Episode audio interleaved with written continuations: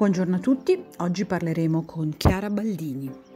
Chiara, una volta conseguita la laurea in linguistica presso l'Università di Firenze nel 2000, ha iniziato un percorso che mm, l'ha portata a conoscere la realtà dei festival Psytrance in varie parti del mondo e ha iniziato a approfondire ehm, proprio la, l'esperienza estatica attraverso una ricerca indipendente sulle religioni misteriche dell'antica Grecia e Roma. Dal 2009 ha iniziato a pubblicare dei saggi e a presentare presso varie conferenze di cultura psichedelica.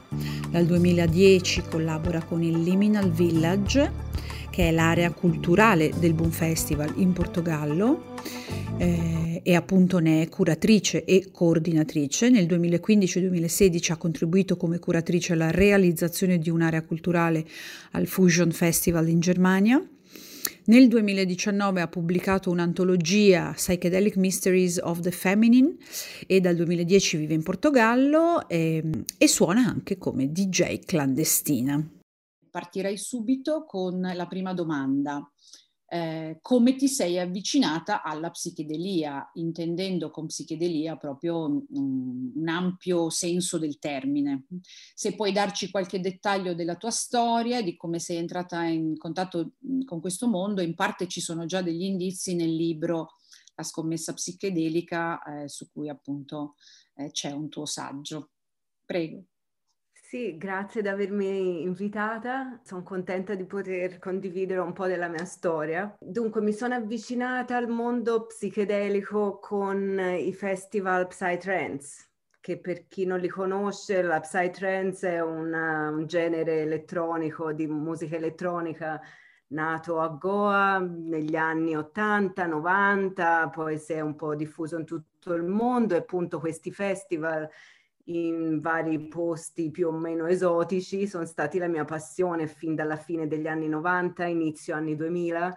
Ho un po' seguito i percorsi Psytrance in Brasile, poi in Grecia, eh, in Turchia, insomma, mi avventuravo spesso da sola in questi, in questi festival. E quindi sì, in questi festival c'è la possibilità sia di avere l'esperienza del dance floor sia di imparare cose nell'area culturale con varie presentazioni, workshop. E quindi ecco le aree culturali sono state la mia casa dentro il festival insieme a dance floor. E devo dire che all'inizio visto che appunto mi avventuravo spesso da sola non avevo intorno la compagnia di amici che mi proteggeva in caso no, l'avessi presa troppo grossa. Quindi all'inizio mi sono buttata più sul lato teorico che sul lato pratico e quindi ho accumulato conoscenze, diciamo, prima di buttarmi anche sul lato pratico. E quindi sì, questo è stato un po' l'inizio del mio percorso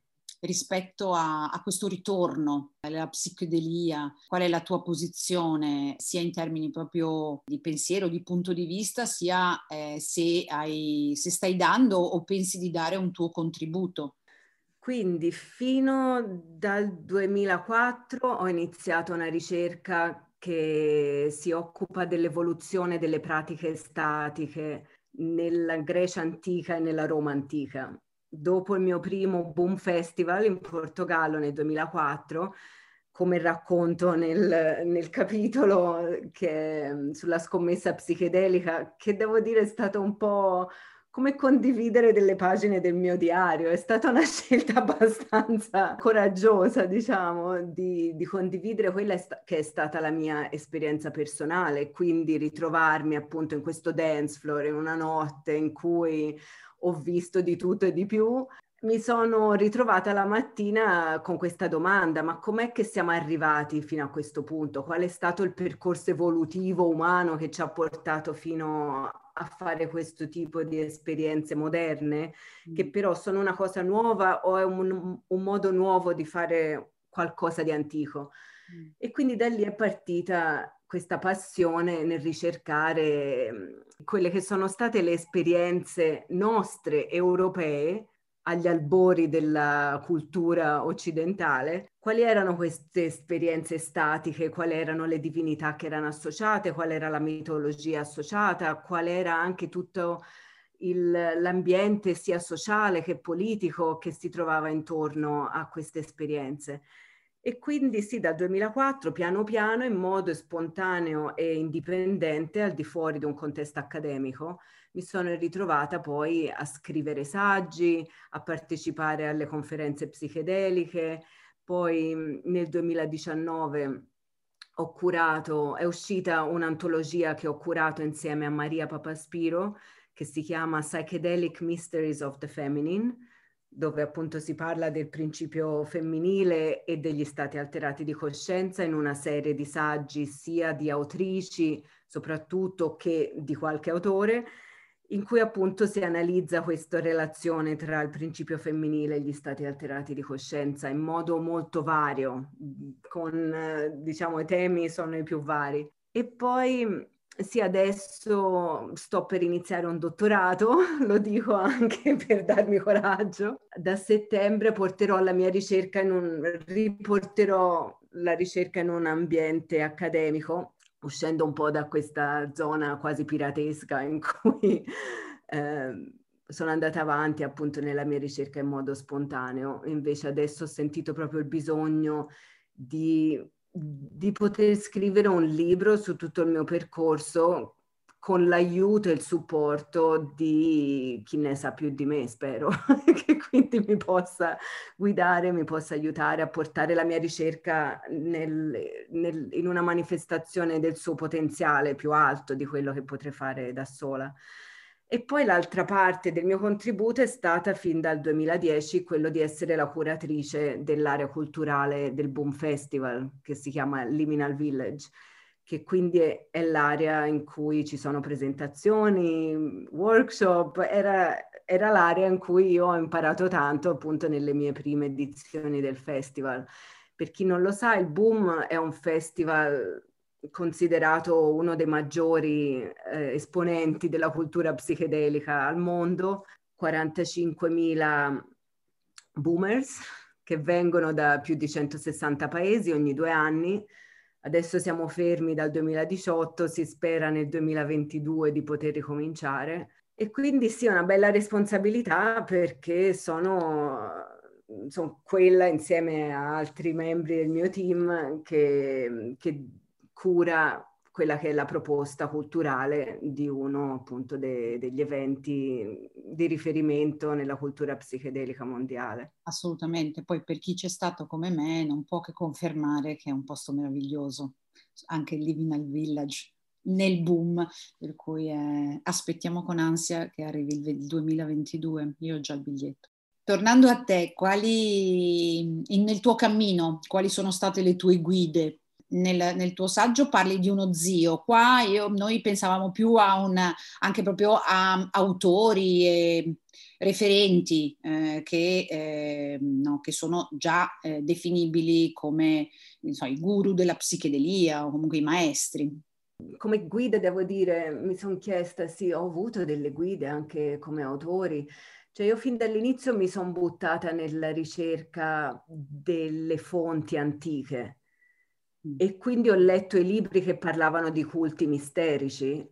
E poi io tiravo le, facevo il paragone con, con la cultura psichedelica moderna, però soprattutto nell'ambito di cosa è il festival, che tipo di esperienza abbiamo nel festival, che tipo di esperienza è l'esperienza del dance floor, che comunque non è un argomento su cui si trovano grandi ricerche tuttora.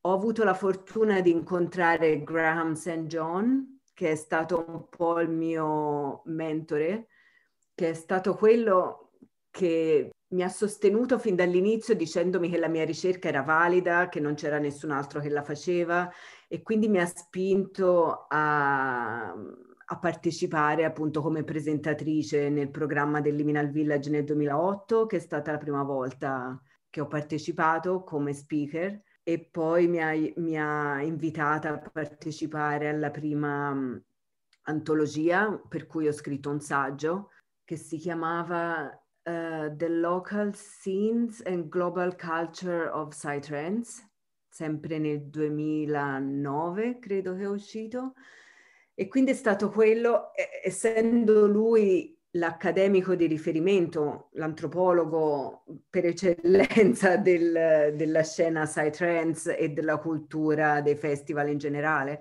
Quindi ecco, il suo lavoro è stato il mio riferimento principale.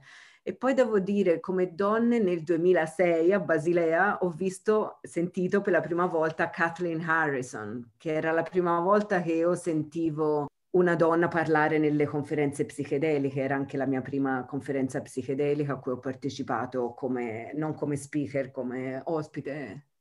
E quindi sì, lei mi ha colpito tantissimo, è la ex moglie di Terence McKenna, etnobotanica, e mi ricordo che mi colpì perché era proprio, come dire, portava una, un approccio sia molto femminile, compassionevole, dolce anche nel suo modo di parlare, però contemporaneamente un rigore scientifico, di studio, di, di essere appassionata appunto nello studiare la, le relazioni tra le piante e le tribù indigene messicane che usano quelle piante, quindi no, di vedere le piante come esseri che possono interagire con chi le usa. E sì, mi colpì molto lei, è rimasta un po' il mio mito e è stata una grande soddisfazione poterla avere come autrice dell'antologia che ho curato e poi di incontrarla eh, due anni fa, alla fine del 2019, sono andata in California per lanciare l'antologia e abbiamo fatto una presentazione del libro nel suo progetto che si chiama Botanical Dimensions vicino a San Francisco è stato proprio una grande soddisfazione e sì, continua a essere uno dei miei riferimenti. Chiaro, immagino, che meraviglia.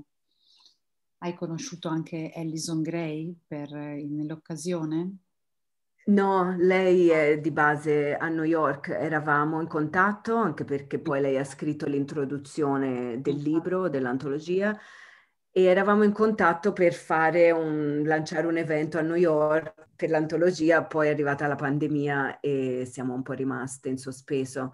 Però a San Francisco ho conosciuto anche Annie Oak, che è un'altra autrice dell'antologia, e um, lei è la fondatrice del Women Visionary Congress, che è stata un po' la prima conferenza psichedelica dove le speakers erano tutte donne fino a poco tempo fa, adesso accettano anche gli uomini. Sì, anche lei è una personaggia di rilievo che è stata una delle prime a creare una um, harm reduction area dentro il Burning Man, prima di Zendo, prima dell'attuale area oh. dove si curano le emergenze psichedeliche, diciamo. Sì, ok. E, ehm, invece tornando a, ai giorni no, a questa riemergenza o riemergere dell'interesse sul, sugli psichedelici, la tua visione, la tua idea di, del futuro mh, proprio della psichedelia, direi in Italia, ma allargherei anche all'Europa, al mondo. Cosa ti aspetti? Ora più che mai, boh, chissà che succederà, è difficile fare previsioni Mm. Però si può dire in generale che questa è una fase in cui mh, mm, si sa che la terapia psichedelica prenderà piede sempre più nei prossimi anni, i protocolli sono quasi pronti, mm. i nuovi terapeuti sono in fase di essere no, istruiti in questi nuovi protocolli e quindi si sa che le, attraverso anche appunto la, la terapia psichedelica gli psichedelici attraverseranno questa fase di mainstreaming, come si dice in inglese, ossia sempre più saranno conosciuti da sempre più persone, saranno usati sempre, da sempre più persone. E questo dal punto di vista terapeutico e della cura del, dei traumi è una notizia molto positiva perché appunto la potenzialità di queste sostanze è incredibile e anche per questo stanno prendendo sempre più piede anche proprio come groundbreaking therapies no? che vengono accelerato, viene accelerato il percorso di mi mancano un po' le parole a volte in italiano perché appunto vivo in Portogallo dal 2010 e quindi ho un po' perso la dimestichezza con l'italiano. Stai andando benissimo, non ti preoccupare come dici, eh, anch'io sono d'accordo con te che saranno sempre più mainstream e diventeranno, mi auguro, un, un contributo per la salute mentale di molti di noi. Esatto, eh, che ce ne abbiamo bisogno sempre di più anche in una fase post-pandemica, se mai ci arriveremo a questa fase post-pandemica. Eh, sì. Sicuramente porteranno un contributo essenziale a aiutarci a affrontare una crisi di salute mentale incredibile, che appunto è peggiorata, già non stavamo bene, adesso sta pure peggio. Gli psichedelici hanno una potenzialità di cambiare la nostra visione della realtà e quindi non è il prendere le medicine a cui siamo abituati, è un tipo di medicina completamente diversa, può cambiare proprio, può farci vedere la realtà, può farci vedere più realtà di quella che siamo abituati a vedere e quindi può portare a un cambiamento culturale notevole. Però volevo dire che anche guardando le cose da questo punto di vista. No, ci sono gli hippie degli anni 60, 70 e anche più tardi che avevano questa visione, ah, se si mettesse l'LSD nelle, nelle tubature dell'acqua delle città, tutti diventeremmo più consapevoli del nostro rapporto con la natura, che siamo uno con la natura, che siamo uno tra tutti noi, di questa interconnettività della vita, di questa unione col pianeta, con l'universo. Questa era un po' la loro visione e è la visione ancora eh, di molte persone nella cultura psichedelica, però Stan Groff ci ricorda che gli psichedelici sono non-specific amplifiers, ossia aumentano la nostra percezione, però non in modo specifico.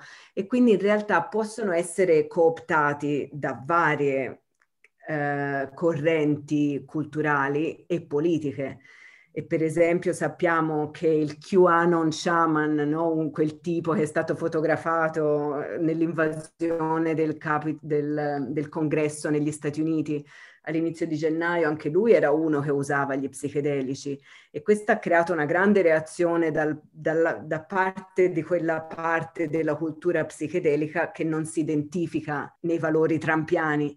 E quindi non basta prendere psichedelici per pro, per promuovere un certo tipo di approccio, un certo tipo di valori. E quindi vediamo, in realtà gli scenari futuri sono aperti, può succedere qualsiasi cosa, per questo è molto eccitante essere vivi in questo periodo, però sì, non, no, è difficile fare previsioni. Sì, anche perché come tu ci insegni, l'aspetto rituale, iniziatico, il set e il setting sono fondamentali, non sono delle variabili che si possono dimenticare. Se la psichedelia diventa una medicina, si perde tutto il resto. Dico bene?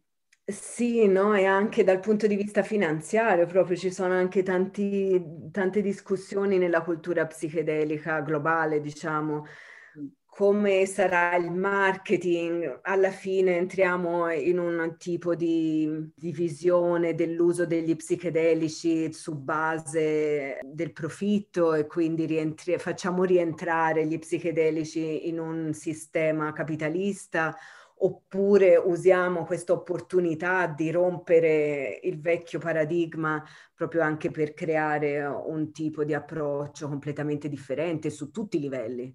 Sì. Quindi sì, il setted setting, quello che portiamo nell'esperienza, quali sono i nostri valori, quali sono le nostre speranze, aspettative, esperienze. È estremamente eccitante eh, o emozionante, come si dice in italiano, e però al tempo stesso sì, le domande sono tante e le risposte saranno anche tante.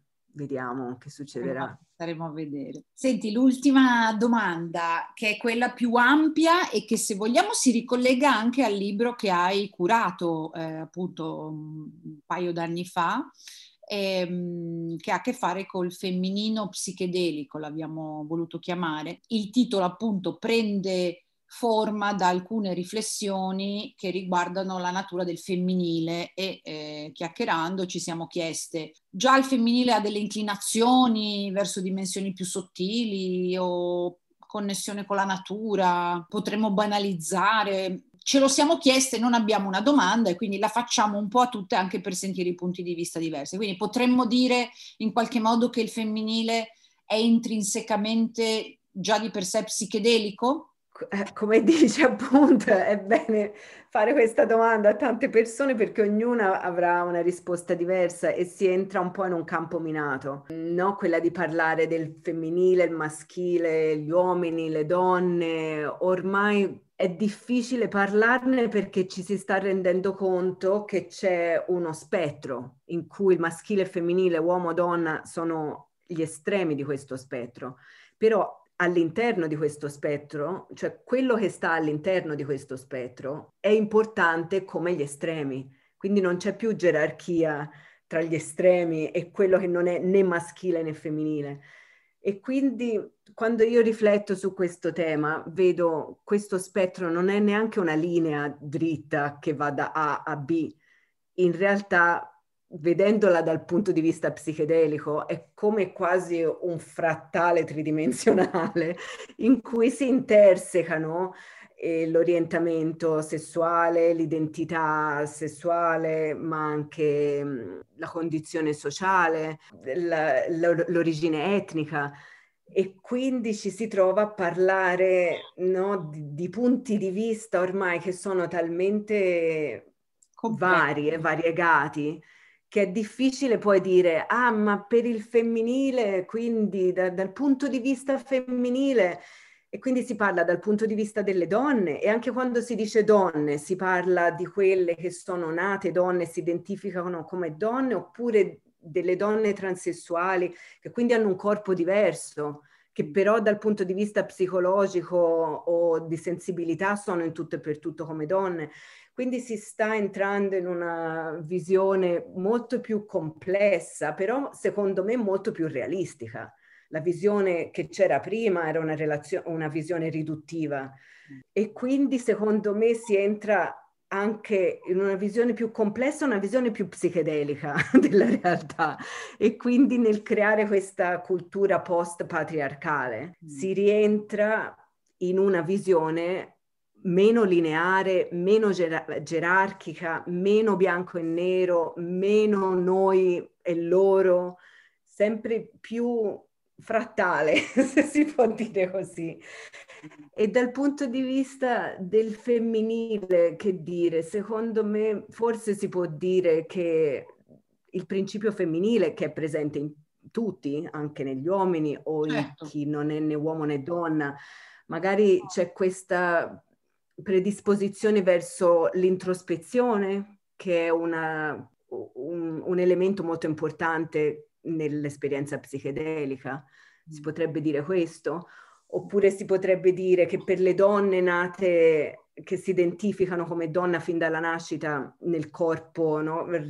con eh, eh, il sistema riproduttivo femminile, quindi le mestruazioni che arrivano ogni 28 giorni, che è il ciclo lunare e anche nel fatto di poter gestare, si dice così, no? di poter Procreare. creare all'interno del proprio corpo un altro essere umano e quindi di avere un'esperienza di dualità che è incredibile e che è anche psichedelica, di essere uno e due al tempo stesso questo anche può aiutare a avere una, un approccio verso la psichedelia più concreto, che no, se, se si vede la psichedelia che a me piace anche vederla dal punto di vista di una prospettiva più paradossale, più ambigua, appunto meno bianco e nero, di essere uno e due contemporaneamente.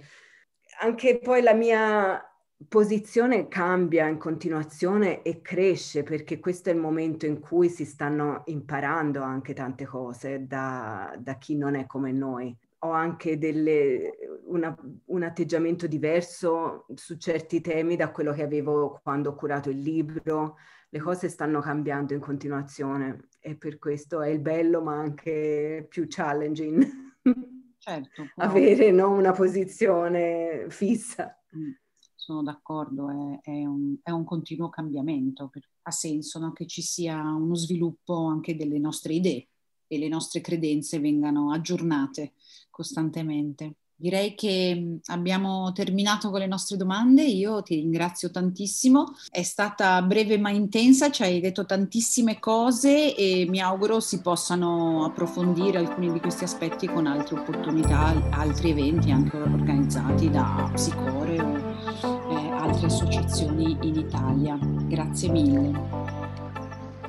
Vi ringraziamo per l'ascolto e vi aspettiamo al prossimo episodio di Psichedelica Psychedelic un podcast homemade gentilmente curato dalla Società Psichedelica Italiana e Psycho.